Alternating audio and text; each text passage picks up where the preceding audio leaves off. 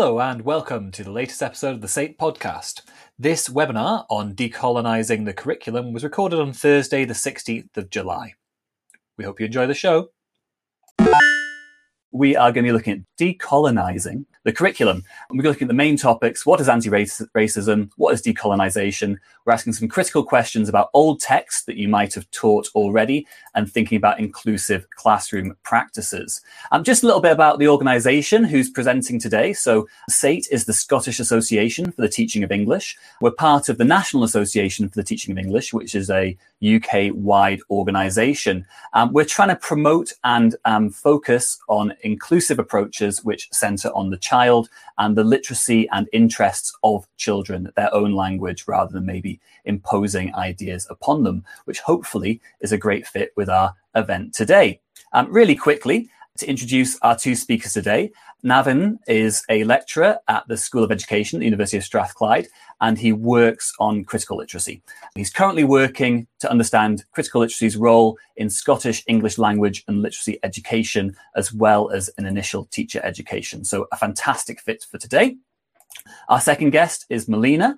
Uh, Melina is a Franco-Indian teacher of English in a secondary school in Glasgow and a committed anti-racist activist. Um, she's the co-founder of the Anti-Racist Educator, which is a Twitter account and a series of events and a website, which we will give links to at the end. And is also a board member of the Scottish Association for Minority Ethnic Educators, which supports people of colour in Scottish education. Um, she's got a background in research and in teaching, so it will be obviously very interesting interesting when we talk to her in a moment. Um, I'm going to bring them in just in a second. Okay, so I am going to bring um, Nav and Melina in just now um, and have us all together. Hello, Nav. Hello, Melina. How are you today? Fine, thank you. Hi, doing well, thank you. Yeah, it's great to see you. So, um, you guys are both uh, skyping in basically on this this new technology, which we all uh, have got used to over the last wee bit of lockdown. You're both coming in from Glasgow at the moment.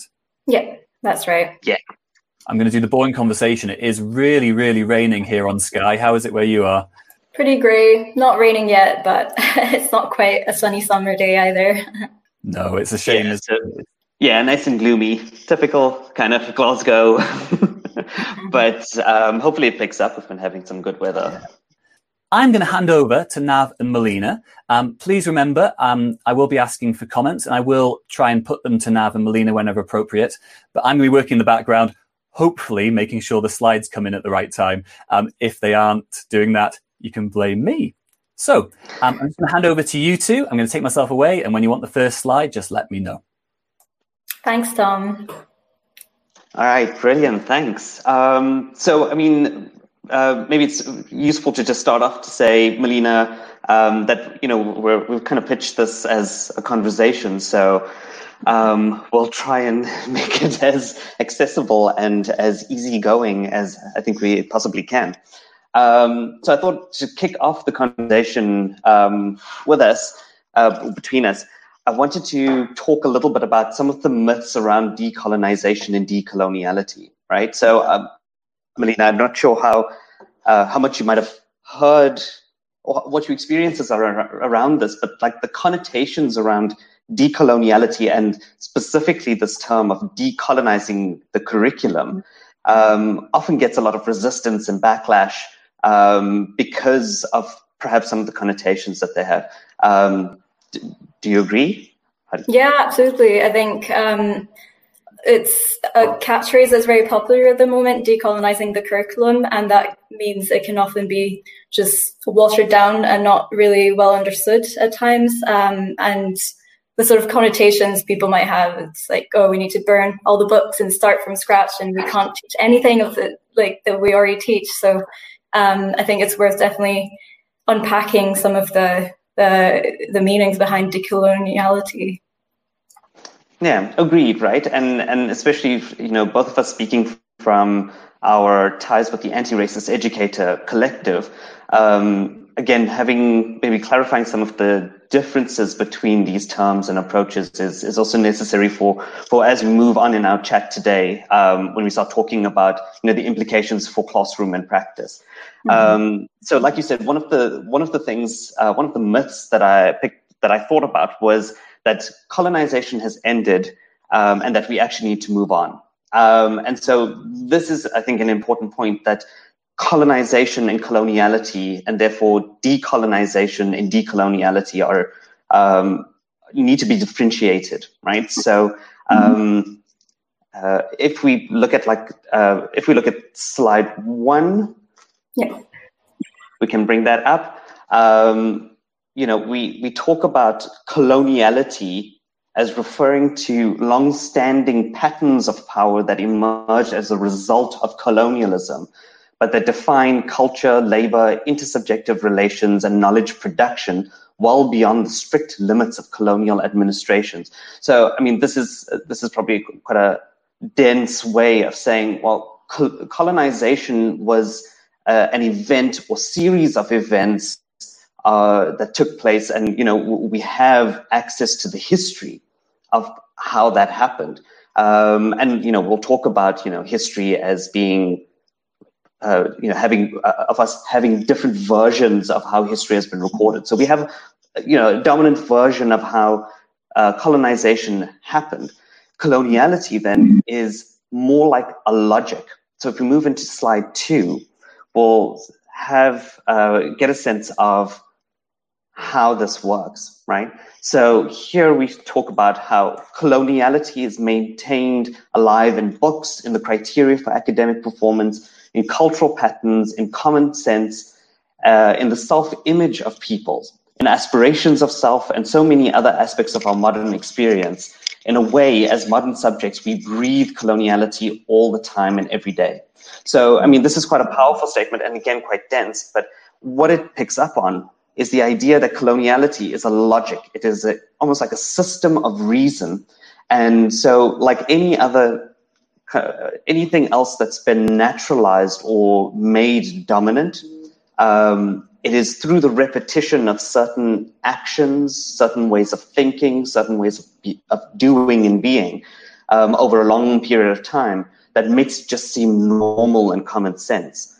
Um, and so when we start talking about colonization has ended, yes, you know, so even after desegregation and, um, you know, the, liberation of colonized states, those moments have ended. And on one hand, it means we can relook at some of those moments. But on the other hand, it also means that there's a certain way of thinking that mm-hmm. that still persists, that is that draws on a on a history of coloniality. Mm-hmm. Um, the yeah, second thing is about.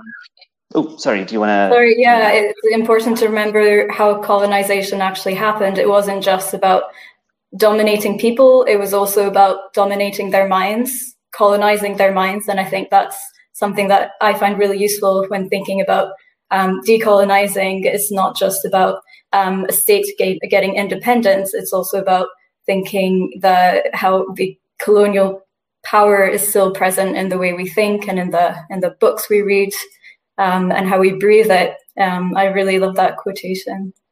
So yeah. even thinking about why we speak English. I mean, I'm I'm from an, I'm French and Indian. Um, the only reason I speak English is because my mother is Indian and she was taught English as her mother tongue in India. So um, we we literally live um, coloniality. Exactly, and so it is the system of dominance, um, and I relate to that whole issue of language completely. You know, um, I often talk to my students who I can see have some of uh, whom have joined us today. Um, so hopefully they, they don't think I'm lying. Uh, but uh, uh, there's a few times where I've mentioned, you know, let's think about English as a language of power um, and how uh, myself, as a, if we use myself as an example, as a South African Indian growing up in South Africa, um, my accent, my the the fact that I speak standard English, that I that I am a monolingual English speaker, um, says a lot about the history of colonial colonialism that took place in South Africa, but then of coloniality. You know, uh, the way I use language and the version of language that I have access to is the powerful dominant form. Um, and personally, that's also given me a lot of access to a range of things but in other ways, you know, what parts of um, South African, Indian, or immigrant, or you know, other identities um, are, are, kind of set aside as a result of that. Um, and I think that's that's that becomes an important point uh, when we talk about you know how do we talk about English and use what does English education perhaps look like um, in that way. Um, do you want to add anything to that or? No, yeah, I totally agree. I mean, we're yeah, we're disconnected to those um, pre-colonial roots in a way. So the fact that I can't speak Hindi, for example, or I'm trying to learn, um, is a way of trying to decolonize my mind and sort of go back to those roots. But um, yeah, absolutely, and thinking what that means in in the UK, in Scotland, um, how that those common assumptions um, that have been brought through uh, through coloniality still exist in the in the classroom and in the text we teach. So, yeah, absolutely. Okay, so this uh, another myth that I that I kind of picked up on, and actually I've seen this on Twitter quite a bit, um, is that decoloniality and so even anti-racist education is ideological, uh, whereas current education is not. And I think this is an important myth to kind of unpack because yes, because in fact I think that whole that idea misunderstands what ideology is. Um, and you know, this goes back to um, a quote that I found, and it's it's not on a slide, so I'll just read it out. But it's by Paulo Freire. Um, uh, I think it's from Pedagogy of the Oppressed. And Paulo Freire says education is politic- politicity, right? So it is political. Mm-hmm. Um, it is never neutral. When we try to be neutral, we support the dominant ideology not being neutral. Education must either be liberating or domesticating. And so, even our current, so whenever we think of education and teaching English as a neutral activity, it's, it's not, it isn't in fact neutral. In fact, it's still making um, decisions about including and excluding some. It's serving the interests and identities of some at the expense of others. Um, and so there there's still decisions about who who makes it into a curriculum, and so like whose version of English do we teach, um, whose texts, whose stories, where do those stories come from, um, and so decoloniality is ideological, but so is education as it stands now. Um, what it is, decoloniality is asking us to shift our value systems um, in interesting ways. Um, so, for example, coloniality tends to highly value sameness. Um, and so this is an, uh, the idea that, you know, uh, well, sameness, monoculturalism, monolingualism. Um, mm-hmm. And so that focus on the one, you know, a canon or a standard variety of language means that we're only ever seeing um, a small fragment of the kind of knowledge or experience or cultures or identities that are actually available in the world. Decoloniality is premised then on plurality, this idea that, well, there are multiple ways of being and there are multiple ways of knowing and doing. Um, and therefore, education in itself should be an exploration of all these ways of doing things. Um, how maybe this maybe this goes back to Melina what you said about um, the connotation of decoloniality mm-hmm. uh, being about burning the books and starting again. You know, like getting rid of what we're already doing. Um, how does the yeah. emphasis how do you, the emphasis on plurality actually nullifies that? Mm-hmm. Yeah, I think we see that that that myth of uh, being being political is a bad thing or ideological. So um, things like promoting Black History Month um, is, is, often, I mean, it's not done much in Scotland, and it's often uh, people have been afraid of it because it seems to be too political.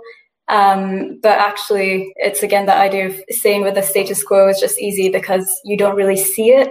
Um, but whenever you go, you try to move away from that, it's more visible and um, it's maybe focusing more on the, um, differences that uh, challenge the status quo, and that's where people get uncomfortable. And there's a lot of um, it's challenging those again common sense assumptions that that come with coloniality. So um, I think it's really important to um, yeah think think about that, what it means to be political. Everything that we do is political, comes with political decisions, um, and this neutrality is actually not not really what we think it is. Um, education is not neutral, so yeah, I see it a lot in education.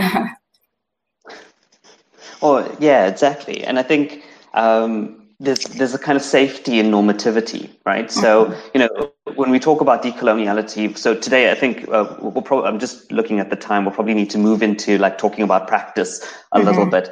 Um, although I, I, do find these discussions about the, the conceptual stuff quite delicious.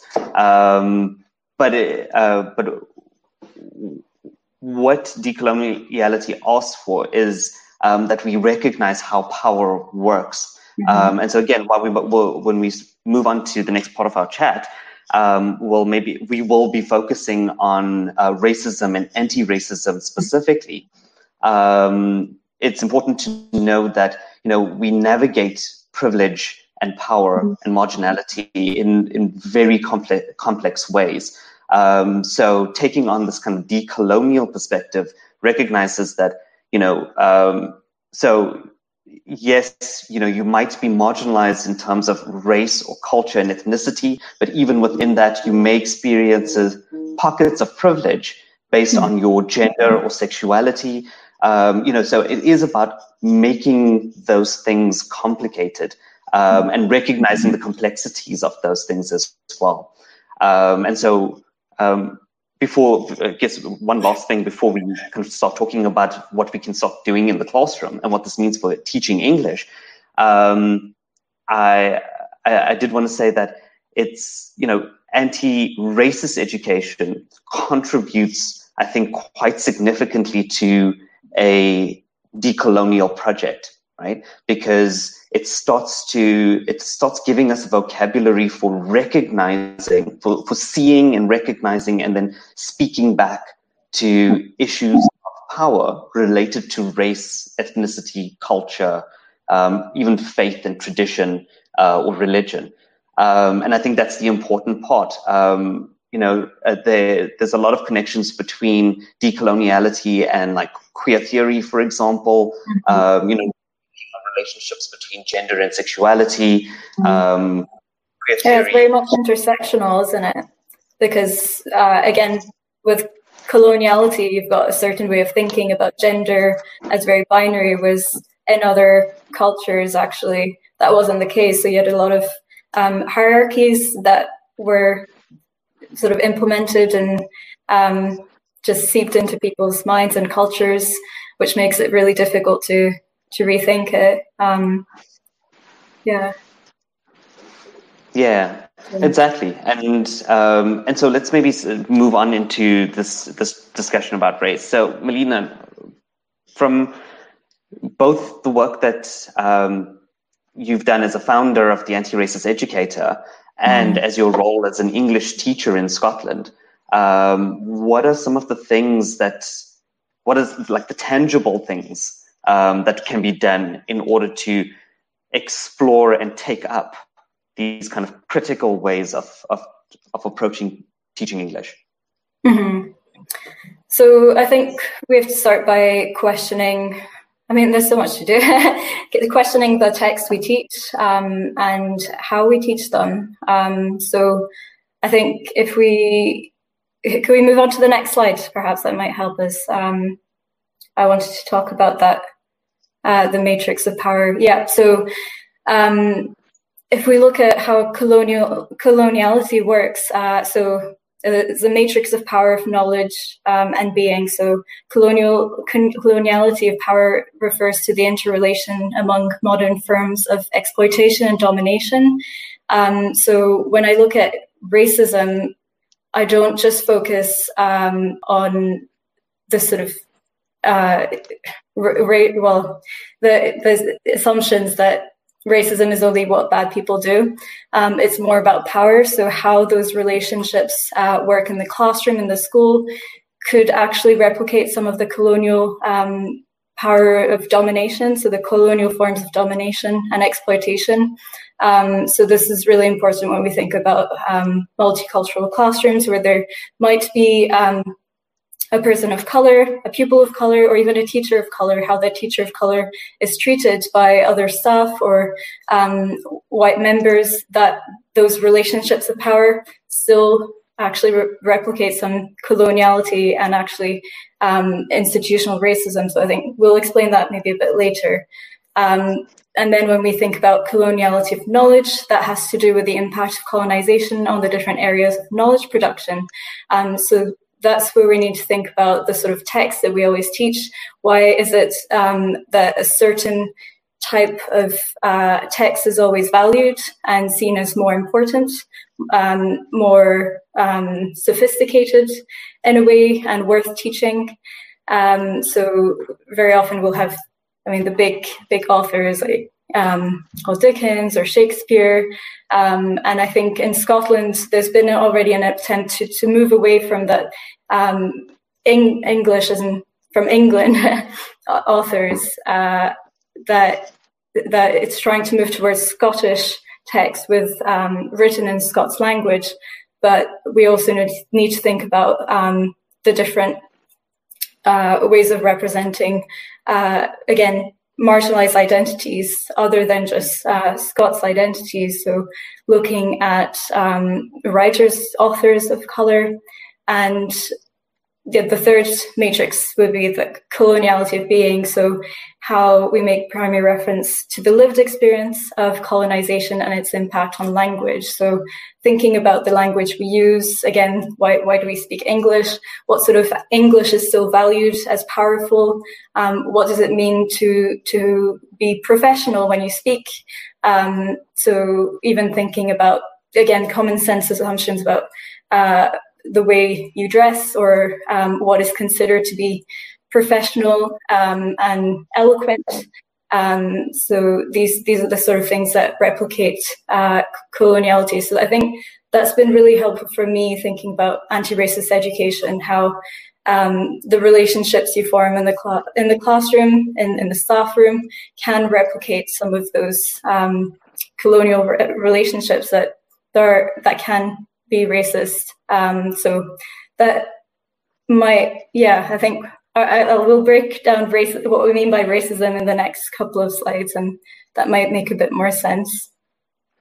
Okay, nice. Yeah, and I think you know those three categories of coloniality are important. You know, so that coloniality of power is you know about who has power, what are the dominant understandings um, of education, that that persist you know and how are they replicated like you said in in kind of even the everyday interactions? Um, and i think that's an important point is that um, you know when when the recent like black lives matter protests started um, there was there was perhaps quite a bit of talk about the various ways of supporting movements um, that seek to uproot these issues of power and that it's everything from you know play, putting your body uh, in a vulnerable position by actively being out in the streets and protesting.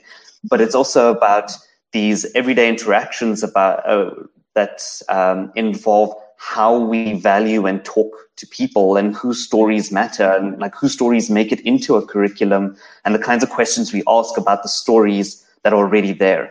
Um, and then knowledge you know where does that knowledge come from? Whose knowledge counts? And then being what kinds of identities matter? And whose ways of being and doing are are actually valued the most? Um, mm-hmm. and i think you know, that that kind of underpins what, what you've been saying. So um, um, you know uh, and, and there's something that you that you mentioned that i that, that made me think of you know i did, did a presentation on um, kind of decoloniality in, in Scotland.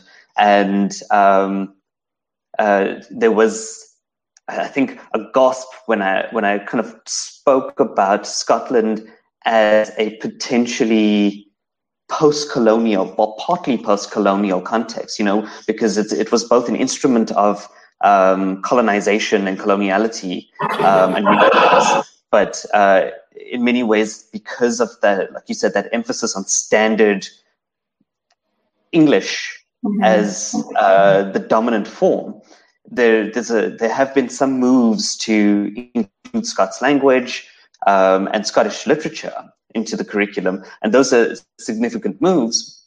But like you said, they are um, there, there are multiple ways that Scotland's becoming increasingly diverse. And so what it means to be Scottish, be in Scotland, speak, uh, speak in, in, and across languages uh, in Scotland, mm-hmm. um, mm. and experience what it means to live and, and be here is starting to it also needs to be recognized and there's a history of that that maybe doesn't always filter into the classroom mm-hmm. um, We've yeah. got a question from Andrew Fry about that actually. Would you consider the lack of Scots being recognised as a language that's properly taught in schools rather than just the occasional class on Burns, an English class part of coloniality of knowledge?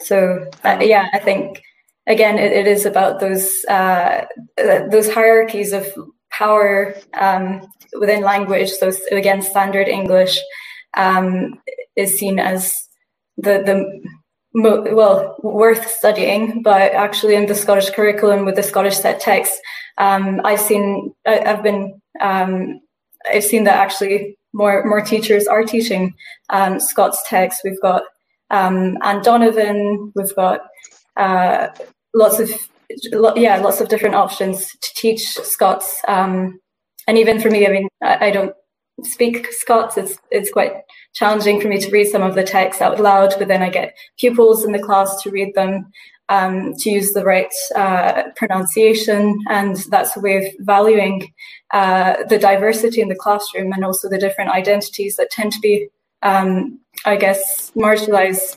If you look at uh, Britain, but within that, we also need to think about um, the the relationships of power within um, Scotland. So looking at Burns, he was, uh, I mean, if, if he didn't, if, if his writing didn't take off, he would actually have ended up um, in Jamaica, I think, as a plantation, working on a plantation, um, managing slaves. So we need to think about that history as well, not thinking of Scotland just as um, a victim in a way because there was a lot of complicity in that uh, process of colonization um, and exploitation of lands.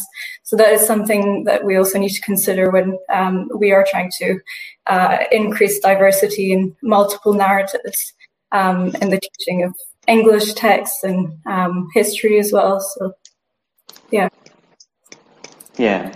Agreed, and you know, so there's a there's a difference between you know dealing with some of the cultural issues and also the material issues. You know, so mm. these issues of value um, have very real material effects on the learners that we're we're working with, and the and you know t- marginalized teachers. Um, and so, while there's been an active kind of inclusion of Scots language, for example, um, and you know, some of that can be problematized because you know Scots language is still part of an English curriculum, whereas you know it, it is still recognized as a language on its own. But it also raises issues about you know whose languages and ways of speaking are not making it into the classroom. Um, and how do we use that in culturally responsive or sustainable ways? Um, so, for example, I know there's a project um, by Belinda Mendelowitz um, at Wits University, where uh, student teachers have to draw on their multilingual practices. So the assumption is that all students are multilingual and that they um, uh, and that they're they start writing. So it's a creative writing course, uh, but they start writing from their youth varieties. Um, they construct these very complex dialogues um, but mixing languages and uh, working across it and then setting those stories in recognizable context you know so sometimes um, it's a it's like in a little tavern or a bar or a pub uh, sometimes it's you know on the side of the street and it's two friends talking and they're talking about issues that matter to them in ways that matter to them.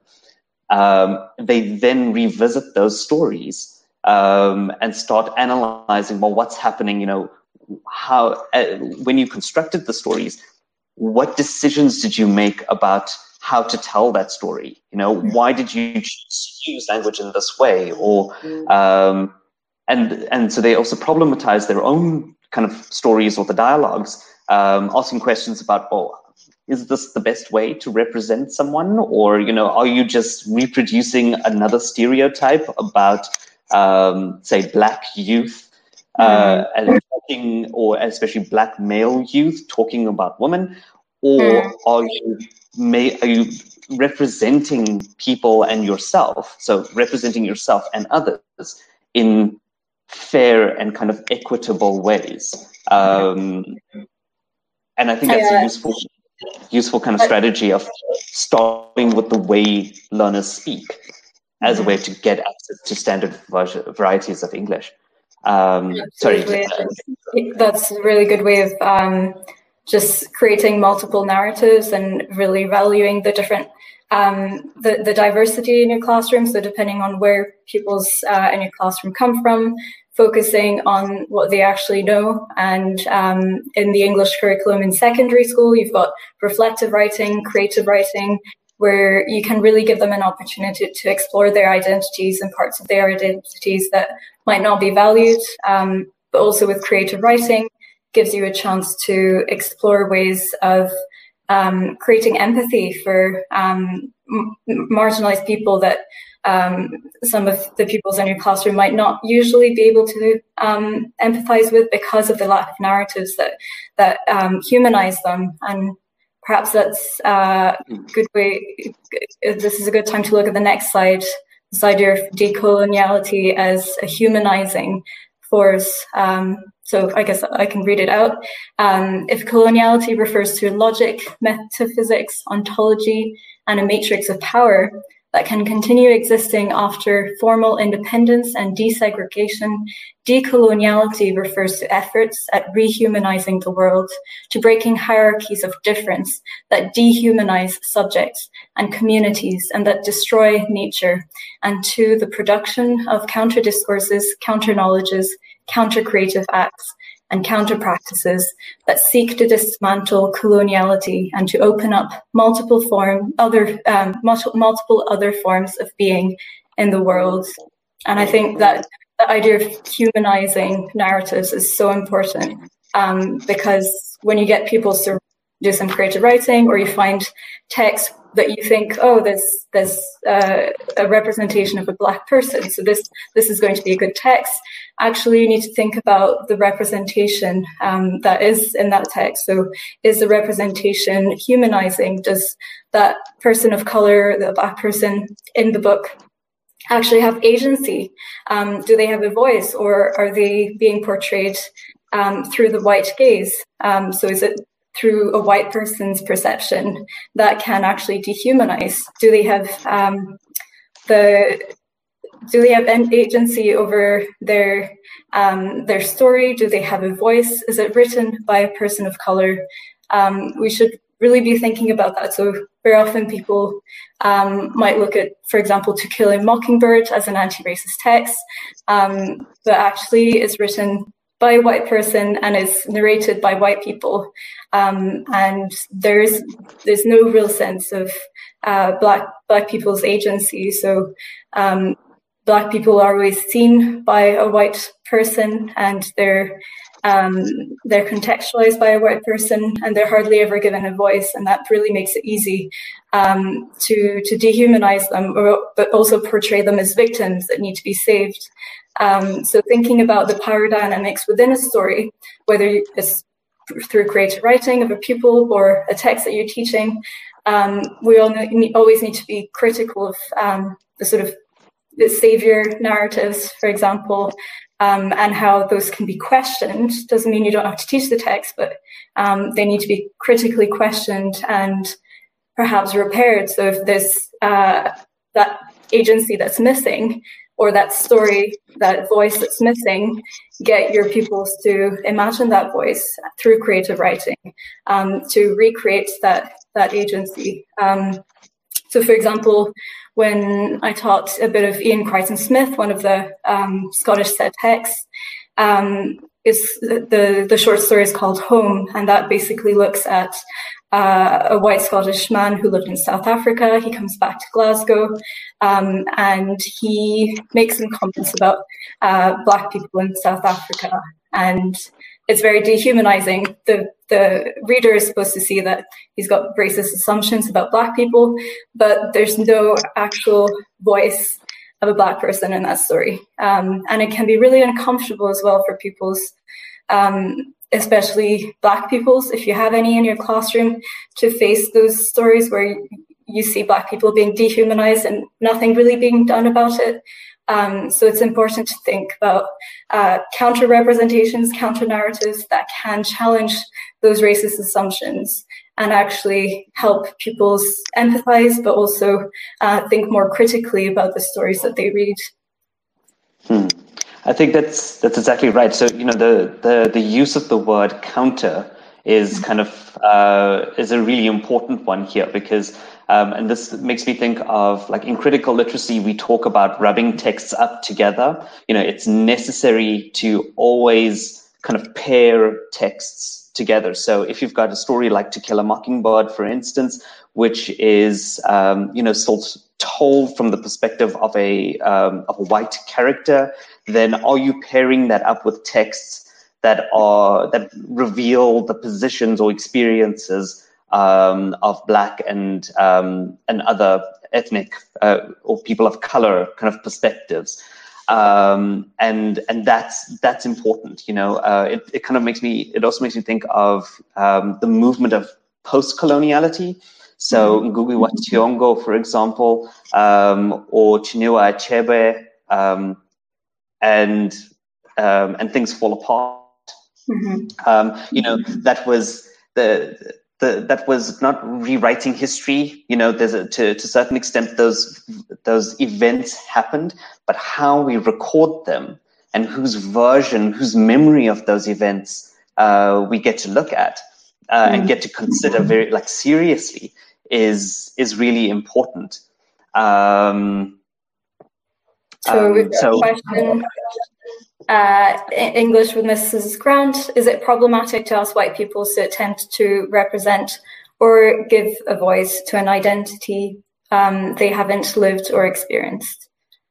So I, I, think that's a really, really good question um, because it's true. It, it's it's so easy to fall into that that trap in a way of um, trying to represent an identity that that you don't authentically know.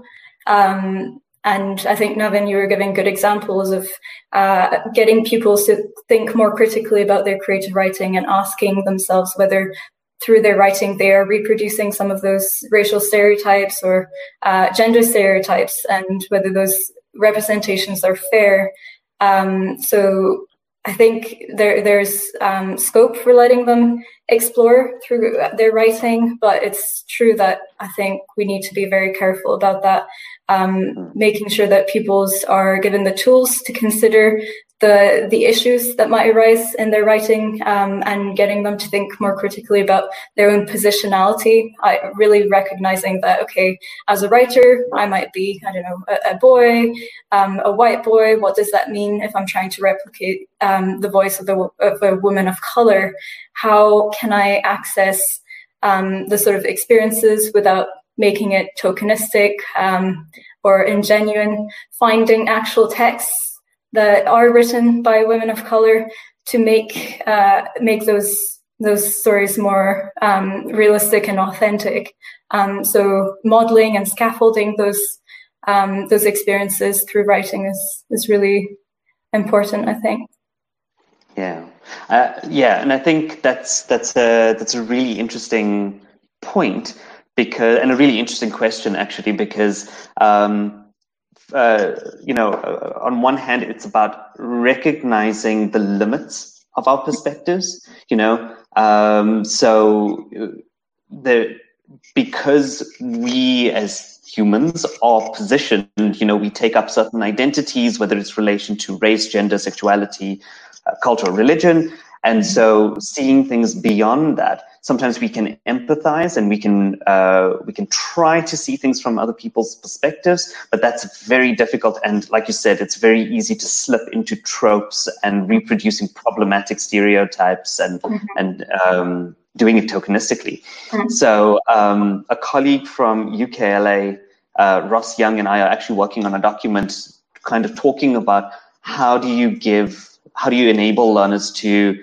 um, to represent identities that they don't have, or how do you represent um, learners or and identities that are not always present in the class? So if you've got a homogenous, you know, uh, white classroom, how do you how, how do you represent and bring in black and POC voices and perspectives even in writing? Mm-hmm. Um, and so one of the things we said is developing a culture of sharing and in uh, kind of criti- giving critical feedback. So it's important for learners to have opportunities to, when they write, to share what they've written and do it the same kind of analysis that you would do of a literary text, asking questions about, well, is this fair? Is this character in the background or in the um, in the foreground? Are they being uh, valued? Are they just there tokenistically? Being able to interrogate each other's texts in that mm-hmm. way, and creating yeah. a culture where we're happy to share and almost help each other identify when we're slipping into those tropes. Mm-hmm. Um, and that's necessary because there will always be slippage you know when you have to unlearn what you always thought you knew or what when you see things from your own perspective and you become quite secure in that it's really difficult to have to learn a whole new way of speaking um, and so it's necessary to to work with some of that slippage people will say something offensive or slip and reproduce a stereotype or something discriminatory sometimes, but we have to tackle it. We can't just ignore it. Um, yeah. I see we've got another. Yeah, uh, we had a comment earlier as well about um, Black peoples and peoples of color having to do it all the time, try and imagine different identities. Um, I think we could maybe talk about that in a second. And um, that, yeah, that just reminded me as well that actually for a lot of white teachers, um, there needs to be that that critical questioning when when they're teaching, when they're trying to um, engage in creative writing with different identities that they might not relate to, um, and actually that that position of humility, trying to position yourself as uh, as a learner amongst others in the classroom, um, helps you overcome those barriers of thinking that actually I can't get it wrong because I'm a teacher. Um, really engaging that growth mindset, positioning yourself as someone um, who well, they, be oh, genuine about your identity. As so, even saying as a white white man or white woman, um, I I I need to question the way I represent people of color, and it's something that I'm learning. Maybe you uh, we can do this together, learn together, and value the the sort of perspectives that already are in the classroom. If you do have peoples of color, um, but I think yeah, there are definitely some things we need to consider um, when you shouldn't always be um, drawing on pupils of color to try and correct you either. Um, maybe this is a good place to move on to the next slide. I, I'm conscious of time. Um, so, for example, uh, thinking about the impact that uh, this decolonial, well, coloniality has on pupils, um, pupils of color especially. Um, so there's research from 2004, Scottish research looking at the, uh, the experiences of minor, visible minority ethnic pupils in Scotland. And um, this is a quotation from a black pupil who said, uh, the teacher said, Third world, including Africa, everyone was just like slowly looking straight at me. And I just felt kind of awkward because I didn't know what was going on. So you got this sense of discomfort. It's really uncomfortable being a Black people whenever um, somebody's going, well, the teacher's going to talk about Africa or slavery. Um, the pupil then goes on, and then I realized what she had said. She was making a poster and had the devil and an angel. And she had this white girl with fruit and a black family from Africa. So people think of it as hell. So you can see that this would have made the black people really uncomfortable. Um, this might have even be quite traumatic. It might cause a bit of racial trauma, um, especially if you're the only black people in a classroom and everyone else is white. Everyone is staring at you. Um, it's it's important to consider the impact of these narratives, these representations. Um, actually have they, they have a really strong impact on the mental health of peoples of color. Um, so if we move on to the next next part of the slide. Sorry. Um, we've got uh, yeah, so a quotation from a parent. So this would be a parent of a pupil of color. Um, she says, "One of my daughters was saying she wishes she was white. That is hurting, disappointing for me because I don't want her to be like that. I want her to be proud of her color, proud of her culture. The school played a big role in that. Um, so we really need to think about the impact of all these narratives. Um, coloniality of power um, is present in the classroom, it's present in the school, it's present in the media we watch.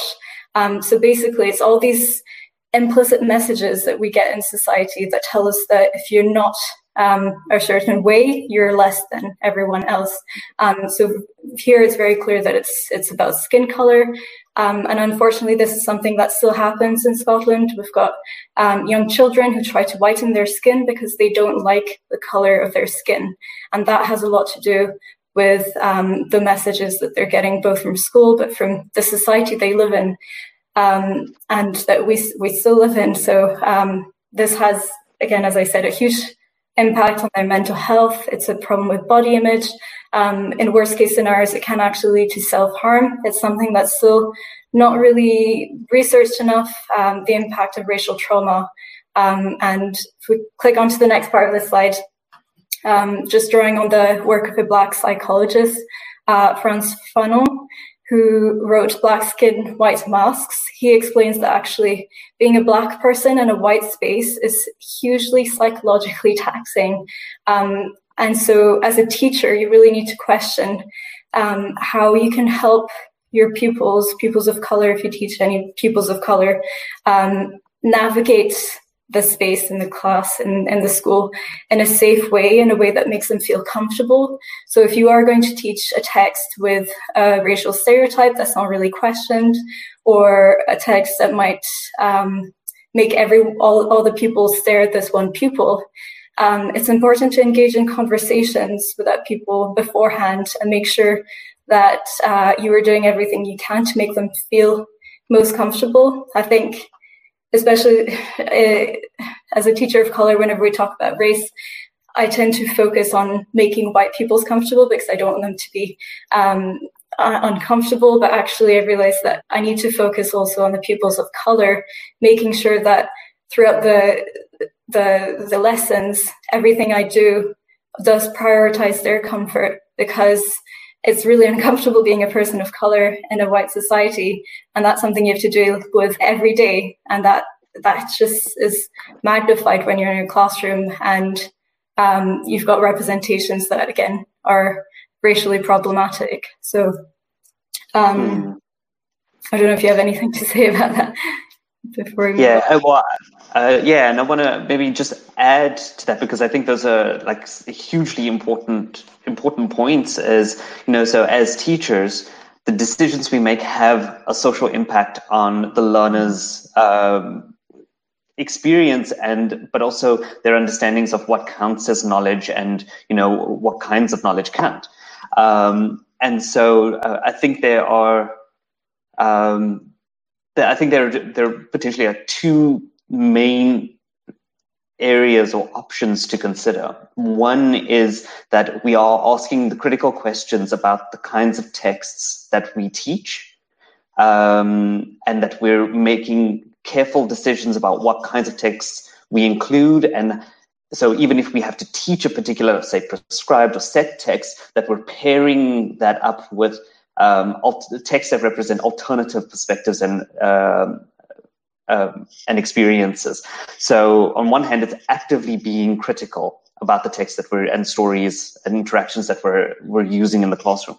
The other thing, and and I think this is also, you know, kind of in the long term helps to set up, I want to say almost like a new normal but it's using diverse texts to normalize diversity and difference you know so the, uh, i'm thinking of you know so sometimes when we when we deal with the text that's written by um, an author uh, a, a, a, black author or, or an author of color um, sometimes the story that they're telling positions their own racial identity kind of in the background and mm-hmm. talks about an experience you know so in other words there's a, there's a humanizing effect where the the storyteller although they're black or a person of color they're they're not only that they're they're all kinds of other things as well mm-hmm. and so um, we want to sometimes deal with to in, include texts and include these identities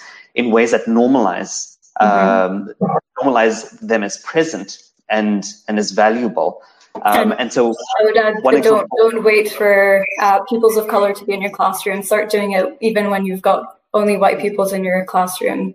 Because I know in Scotland, lots of teachers will only have uh, white pupils in their classroom. So doesn't mean that diverse representations aren't important because that's it's about normalizing, as you say, um, the different racial identities and different identities that tend to be marginalized. Yeah, exactly. So, you know, if I think about it in the uh, with the student teachers that I work with, there are there's a session where you know the issue of race maybe came up more explicitly because it was very evident in the text and we were analyzing the text. But in another session, um, and it was during lockdown, so it was more of a webinar. But we would, but we it, it was a webinar on um, designing units of work. And so the text that I used as an used as as an example um, was written by Can Themba, who is a black South African, and it was written during apartheid. So while the issues of race were there and they kind of came up, they were they were they were almost sidelined. And uh, I mean, this is where it becomes quite slippery because it's not that the race uh, and the issues of apartheid didn't matter. Yeah. What it meant was that the fact that we were dealing with a story where all the characters were black South Africans um, was just taken as the taken as the uh, as taken for granted, um, and that it was the story that they were telling um, that mattered, and we we used it as a text. So again, navigating and trying to balance off being very critical, but also normalizing the fact that there are multiple stories and that all there are different kinds of people that make up the world, yeah. and including yeah. those as part of your normal practice mm-hmm. um, is, is is I think quite useful. Absolutely. Um, can we move on to the next slide, perhaps? So, yeah. So, thinking about uh, racism, whenever somebody thinks of racism or what it means to be anti-racist, I think we need to start off with definitions to really uh, clarify that. So we've clarified what decolon- uh, decoloniality means, um, but when we think about racism, I think most people will focus on the interpersonal aspect of racism, um, looking at prejudices and discriminatory behaviors where one group makes assumptions about the abilities, motives, and intents of another group based on their race. Um, so very often people might think of texts as being racist um, based on the sort of uh, repli- uh, representations that exist within that text. And I think that that is quite limiting because we need to look at uh, the broader picture and the broader, well, the, the different ways that racism works. It's not just about um, racist hate crime or racist discrimination. Um, so think if we to be effective in our anti-racism, we also need to consider um, intern, internalized racism. So when members of stigmatized groups are bombarded with negative messages about their own abilities and intrinsic worth, they may internalize those negative messages. So that's um, the example we looked at earlier with a, uh, black people wishing that their skin was white because all the messages they've been getting from the text they read, from the messages they see in, in media and society, um, tell tell them that actually um, black skin is not valuable. It's not uh, a, a, symbol of worth. So we really need to be careful um, when looking at internalized racism and also the impact it has on white pupils. Um, it's very easy to start um, internalizing superiority whenever you see uh, a different skin tone. Um, so it's applicable to white pupils as well. We also need to look at institutional racism, so the collective failure of an organization to provide an appropriate and professional service to people because of their color, culture, or ethnic origin. Um, so we need to think about the curriculum. Are we um, providing a, a, an appropriate service for the different pupils in, in the school, or is it just valuing or prioritizing the needs of white learners, white pupils? And finally, cultural racism, which I think is very, yeah, very closely linked to um, coloniality um, of knowledge. So it's holding white Western culture as normative and the undervaluing of any non-white and non-Western cultural norms, beliefs, and lifestyles. Um, so when we do anti-racist work, it's really important to start from a, a, a critical understanding of racism to then unpack that and um, to, to counter the racism that already exists. So starting from a place that, that places racism is actually quite common in society, not something that's abnormal and unusual, um, really helps you think more critically about your classroom practice and what you can do to make sure that your practice is anti-racist. Um, can we move on maybe to the next slide? And then um, do, oh, do you want me to talk about this really quickly? Um, yeah, we're running out. About two minutes, and um, and hopefully we get to the slides where we where we've got books and like texts um, that. Uh, that we suggest. So this is a critical literacy framework by Hilary Janks, um, and it's an understanding of power. Um, so uh, so it is it's called the interdependent model, where um, where in order to do critical literacy, we must always be considering and asking questions related to issues of access, domination or power, uh, diversity or identity, um, and design or redesign. So um, I think for literacy and language, uh, English literacy and language teachers, this is a particularly useful framework for thinking about, well, who, you know, how do texts work? How does power become instantiated in texts? Um, what access do we have and to whose identities do we have access to? Um, and so, and, and how is that embedded in the way genres are, are comprised or constructed, how stories are told, uh, the kinds of decisions that different authors make?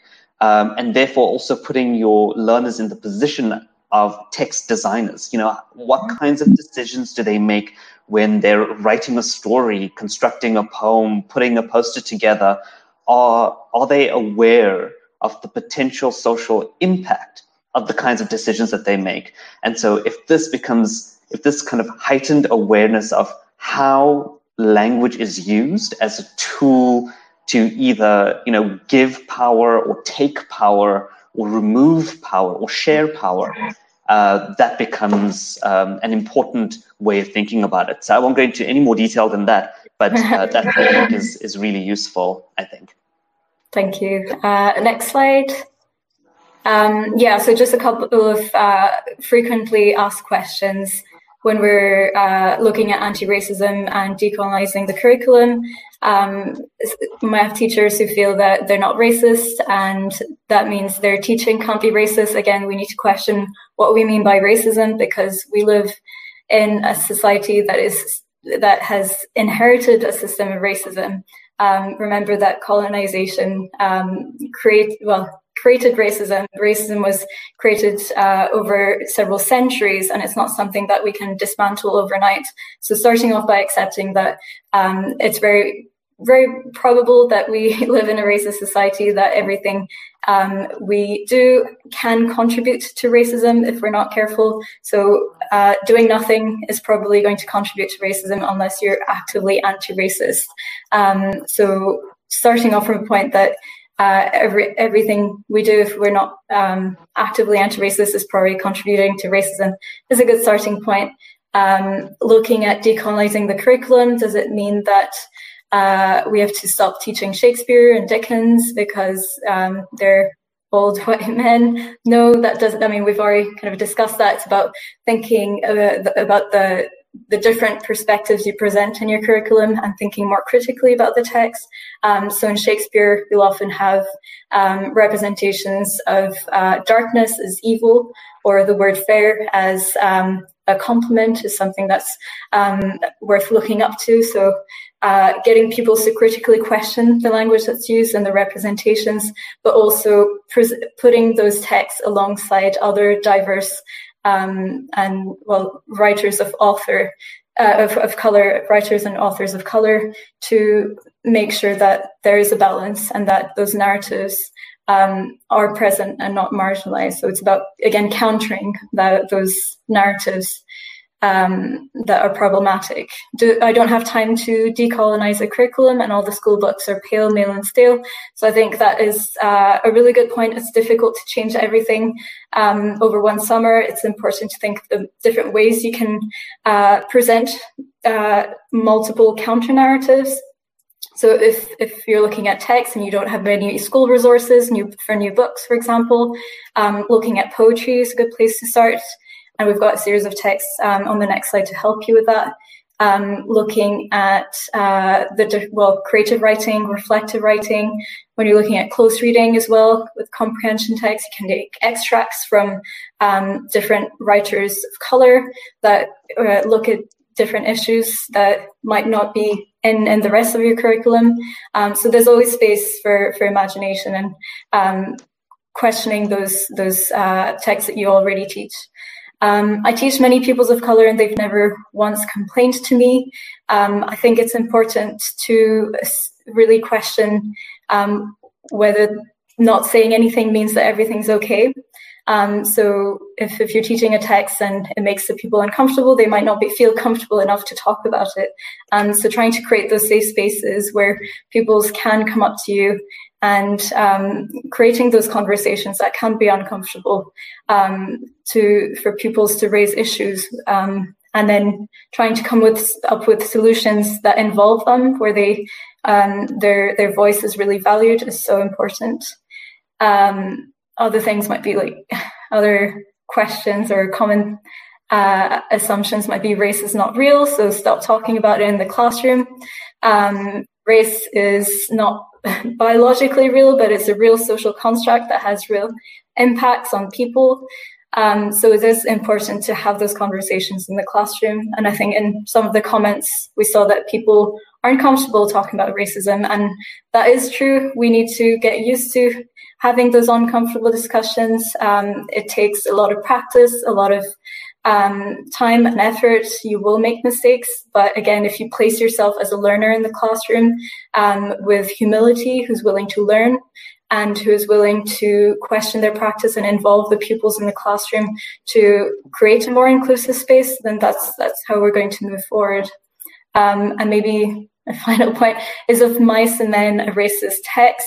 Again, we need to think about what we understand by racism. Just because um, there is uh, it was a text written by a white man, and there's a in a way negative representation of a black man with uh, the use of the N word. We also need to think about um, how racism works um, and the different forms of racism. So, as a text, it's um, it's gives a, a, voice to a, a black man of, um, during the Jim Crow laws in the U.S. But we also need to think about how we teach the text. So reading out loud, um, using the N word, it would not be appropriate, especially if you're not a black teacher. Um, and it is a, a real violent act saying the N word in class, even if it's written in the text, because we still live in a society, in a classroom where those power dynamics exist. Um, so it's really important to question how we teach um, text with racial slurs, how we what we can do to make any pupils of color in the classroom feel most comfortable. Um, and again, thinking about why we tend to teach texts like To Kill a Mockingbird or Of Mice and Men that focus on racism in the US rather than the UK. Um, I think it's it's very common that all the texts that are about racism or racialized experiences um, that are most often taught in Scottish classrooms tend to be focused on American racism, and it's easier to comment on and criticize the racism that takes place in the US, um, but it's more uncomfortable looking at it when it happens in Scotland and in the UK. So um, finding texts that explore that might be worth um, your time as well. And uh, I think, yeah, we've covered most of those other points. Um, maybe the last slides. Uh, at... slide 10. So Looking with at, the example of books? Yeah, the example of books, yeah. Um, so Navan, do you want to say anything? Yeah, well, so a lot of these books are, well, what I, what I would think are useful for um, secondary high school teachers, you know, so um, especially in the BGE, I mean, some of the books are quite complex, so uh, you might leave that for, for slightly older learners. Mm-hmm. But um, there's uh, this is just like a really small selection of um, of books that uh, some of which speak directly to a UK uh, or a Scottish experience, um, but also some that kind of that uh, speak across different um, cultural, ethnic, and racial identities. Um, that just again having these texts in the classroom um, or having access to these texts or flagging them up. Um, so even if they're not studying it, you know, are learners do, do learners know about these books? Are you encouraging them to read it, read them for pleasure? Again, um, you know, a curriculum doesn't just sit. It's not just. It's not only the formal things that happen in a classroom. It happens outside, mm-hmm. and so it is about that kind of educational culture and experience that you as teachers kind of construct uh, and how do how much on one hand it's how much access do you provide learners but how much do learners bring into the classroom so are there popular culture or other texts that they're able to bring into classroom spaces and add to discussions um, and those i think can be significantly important links uh, for building that culture of sharing and humility and um, again um, including or built on plural, plurality, uh, built on working across various identities and issues. Uh, yeah. And next, the next slide. Slide 11.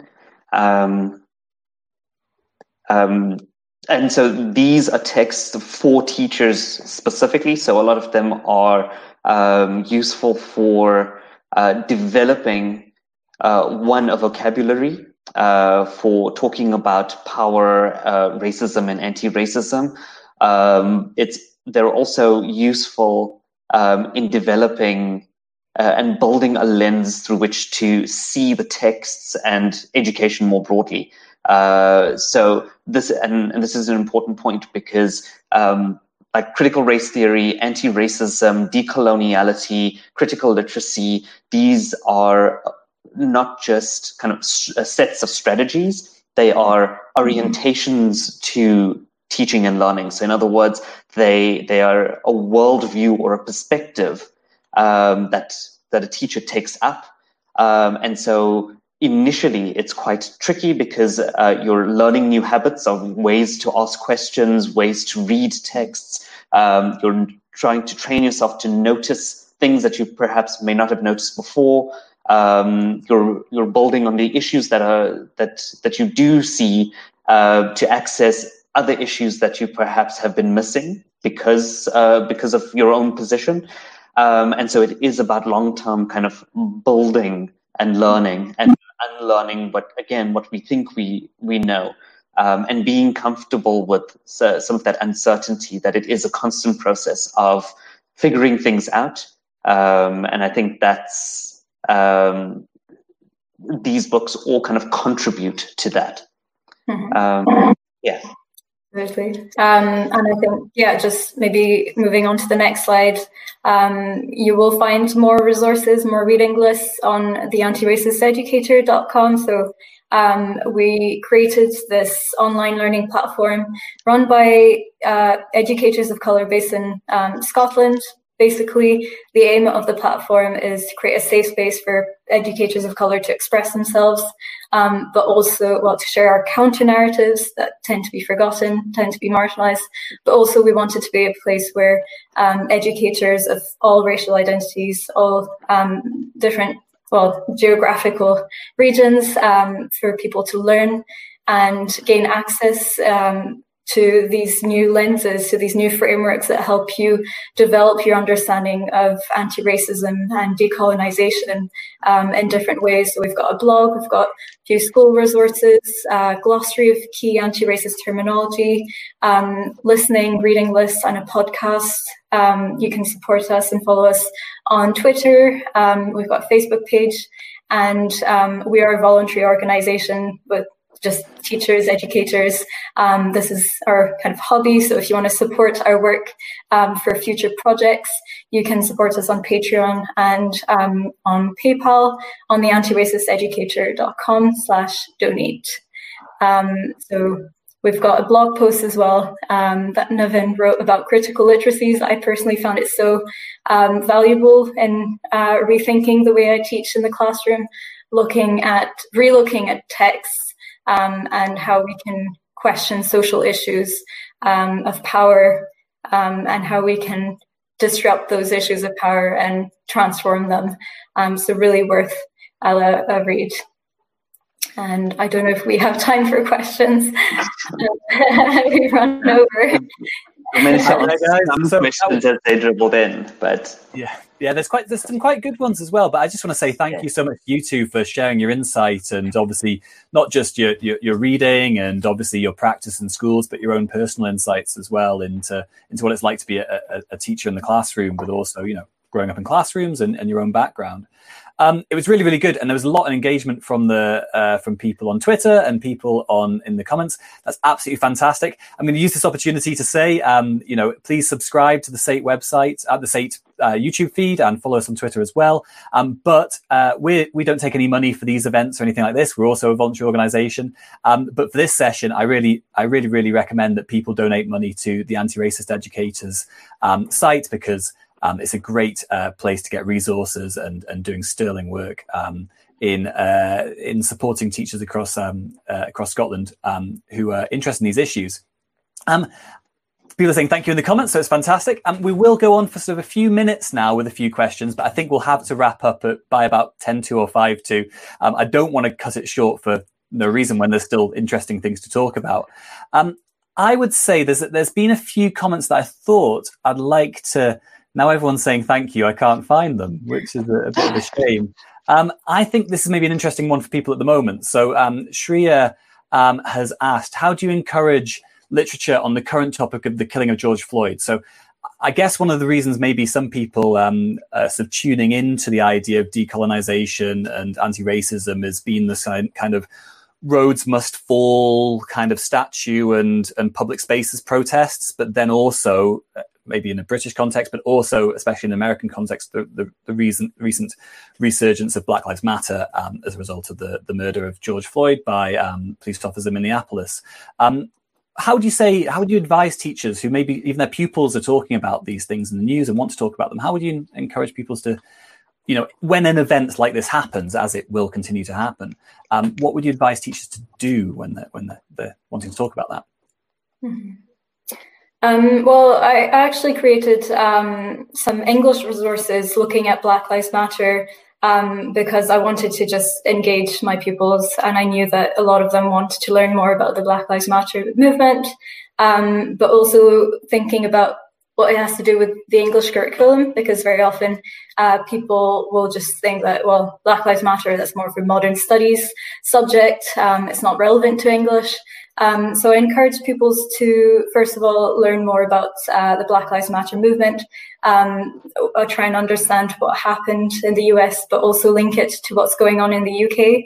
Um, and I think this is where teachers probably need to do a bit of learning um, because the stories tend to be marginalized. So in Scotland, we've got um, the the ongoing campaign for justice for Sheku Bayoh, who was a black man um, who was died of police brutality uh, in Fife in 2015, and his family still has not received any justice. Um, there's going to be another public inquiry into the issue. But so learning that actually these issues of police brutality against Black people in particular are not just an American concept, but they happen in Scotland as well. And institutional racism is a problem, um, I would say, in, in every Western society. Um, so taking a look at where, where you live, um, trying to link uh, these American issues to local issues to find the connection, um, but then also exploring specifically anti-blackness and what anti-blackness means um, and how texts uh, and the English curriculum contributes to anti-blackness. Um, so thinking about the the different authors that we continue to teach, how many of them have uh, published texts that are explicitly anti-black um, with lots of racial stereotypes, um, lots of their texts that are now pretty much censored because they're they're too explicitly racist, and also questioning um, the how anti-blackness is present in our in our language, um, the different connotations that are associated to fairness, whiteness, um, and then blackness as evil and dark, um, but also encouraging pupils to um, accept that this is the sort of culture and language that we've inherited. It doesn't mean that we're bad people if we um, maybe have some of those implicit um, biases uh, against blackness because we learn them from the stories we read, the, the messages we see in society. Um, but that actually starting to question and have those conversations, those critical conversations about anti-blackness is something um, that that will both empower pupils, but also make your your classroom a safer space for future conversations to happen.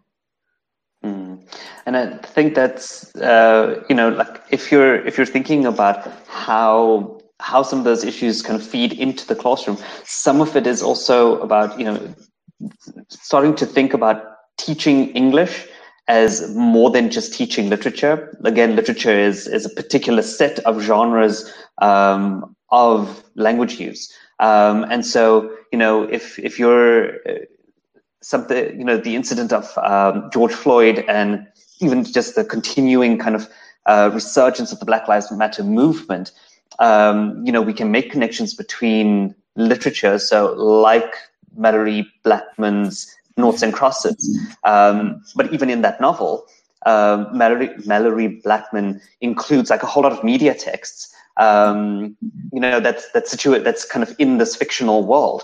Um, so pairing literature with news news stories and news reports, uh, with um, online videos and discussions, um, just allows us to access some of those ideas and social issues through multiple forms and media. Um, it also just means that you know learners can yes write a create a story that maybe uh, speaks back to those issues, but maybe they should maybe they could explore or do an analysis of some of the media reports and video themselves in a conversation like this. You know, construct a podcast or a webinar um, for themselves based on like a very focused topic related to um, the story that they're studying, the social issue of of blackness and anti-blackness or racism, um, and maybe even have like a response to Black Lives Matter. Um, you know, building it into the curriculum like that is is, is potentially really useful. That's, that's a really, really good point. Um, I think this might have to be the last question, unfortunately. Sorry, there's a bit of echoing going on here. Um, and this is maybe one that I, I, come up with as as a as a um, a British white teacher in a classroom. Um, you know, making these judgments seems like quite a lot of work, and I think this almost refers back to the kind of I think you were talking about the cognitive load and the the work that um, students of, of color and um, and uh, BAME students have to do in a classroom um, when they're dealing with an entirely white environment. I think sometimes we as teachers get a little bit of an insight into that um, experience potentially when we're trying to consider things from the perspective of a, a black people in the class um, or non-white people in the class. Um, you know, how can um, teachers, white teachers in Scotland, um, judge these texts? Do we have to do, and I expect we do, have to go and do that reading and that learning and that understanding uh, and do some work? I don't know if there's a, sh- a quick solution to this, but maybe have some ideas. You know, how can um, a white teacher um, judge whether a text is appropriate in a classroom? I guess. I think again, it comes back to the idea of positioning yourself as a learner alongside um, the other learners in your classroom, um, because I think very often there's that that fear of making mistakes, of offending people. Um, so it's really important to accept well take accountability. So if you do make a mistake and your your decision of text is uh, inaccurate and it does cause harm to some peoples of color if, if, they complain for example then it's important to uh, move away from your um, maybe your um, sorry lost my train of thought. Uh, move yeah move away from the that defensiveness that might arise um, focusing less on your intentions, even though you might have tried to make the correct decision um, and it did offend someone, it's important to be accountable for the impact. So genuinely apologize and try and um, it, involve the learner in creating solutions um, and making their voice heard. Um, to prevent those mistakes from happening, it's also important to, again, engage in that growth mindset, accept that there is a lot of learning and unlearning to do. Um, it's okay to mistakes as, make mistakes as long as you apologize, um, but also don't, um, well, engage in conversations. Ask your colleagues what, what they, they, they would do, and what they think. Make these conversations um, more normative, make it uh, a, a, new culture in your school of questioning, of having these critical conversations, um, but also be wary of always relying on maybe the only teacher of color to answer all your questions, because that is an additional emotional uh, burden for them and also for pupils of color. Um, so it's important to find that balance of um, not always getting the, the person of color to do all the work for you. Mm. And I would say mm. yeah, the Anti-Racist Educator is a great learning platform. So yeah check it out. um, one like really quick comment because I know we're we're running out of time. Um, but for me, it was you know a lot of my previous work was in gender and sexuality and um, and its connections with issues of race and language and you know all these other identity categories. And what stood out for me was um, that all oppression is connected you know so under, using because we all occupy positions of privilege and marginalization in different ways at different times using your your your experiences of power. So learning to recognize your own experiences of power and using that as a way of getting into understanding alternative experiences of power that is uh, is vital. Um, you know so for myself who identifies as a cis male uh, person you know and there's a lot of learning that I need to do in terms of like say trans identities um, um, myself as a, a, a, South Asian person, there's a lot of learning I need to do in terms of uh, black identities and anti-blackness and, and African identities. But there, there are way there are issues around how power works that I can relate to that will hopefully give me some access and some empathy. And then also just, just means that I will also recognize the, well, hopefully, the limitations of my identities. So as a cisgender male, there's some experiences of transgenderism that I will not have full access to, but I can empathize and, and listen. I mean, that's I think that's a really important insight as well, and and especially if I'm just very very aware that you know there's fifty thousand teachers in Scotland, but hopefully we've we've managed to get in contact with the you know three or four hundred you know people who registered who are particularly interested in this issue. It, it might be that you, the, the people watching this or listening to this back as a podcast, might be the person in the school that needs to take on this work, and and it doesn't matter really. Well, it does matter, but you need to be aware, you need to be aware. But if you're a white teacher or a non-white teacher, um, there's something I think maybe heroic is a big word in it, but there's something very important about doing that work um, and maybe challenging colleagues, and that that's something we haven't really spoken about. But um, you know, outside the classroom and when you're discussing policy and things in schools and and the way that the school runs, that's a really tricky issue, um, but something to think about maybe rather than talk about anymore.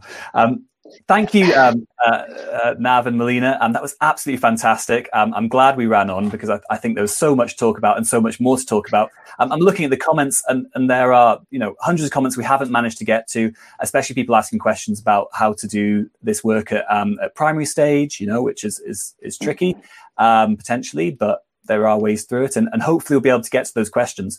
we will be posting up a big reading list as well. If you follow us on Twitter and subscribe, um, I'll be sending out through the emails as well. If you registered on Eventbrite, um, please do follow the Anti-Racist Educator um, and the Vein on um, Twitter. Um, it really is a great place for discussions. It, it, can be a wonderful environment. It can be a toxic environment on Twitter, um, but uh, it, it is worthwhile. and I'll just talk really quickly about SATE, really quickly. but I'm going to say goodbye to you guys. Thank you so much for the talk today. Um, and thank you for giving up your time during um, uh, your uh, annual leave and summer holidays. Um, really, really important. So, um, goodbye to you guys. Thank you so much. Thank you, Tom. Thanks very much. Thanks. Thank you. That's great. So, really quickly, thank you for joining us today, everyone. Thank you for watching our session um, with SATE, the Scottish Education, the Scottish Association for the Teaching of English. And um, we're hoping to have a lot more events just like this one, though I can't see how we can beat that one, um, coming up on things like set texts, but also different approaches in the classroom, different approaches to literacy. Um, if you subscribe to our YouTube channel, you'll get um, reminders and recommendations whenever we're going live. If you follow us on Facebook at um, SATE, um, you will be getting information there as well. If you like us on Twitter, we're, we're very active on Twitter and you'll find out the things um, first there. Um, we have an event potentially coming up on behavior management with Raymond Soltysek, so look out for that. Um, you can also look at his previous event on reading for understanding, analysis, and evaluation um, by looking through the YouTube playlist. And we also have an event um, that I led on blended learning using um, uh, G Suite, so Google products. So we're building up a little library of our different CPD. If you want to put it on your um, your PRD report for the GTCS, that is a very Scottish education comment. You are welcome to, um, and we hope to see you our next event. So please remember to like and subscribe, and we will see you next time. Goodbye.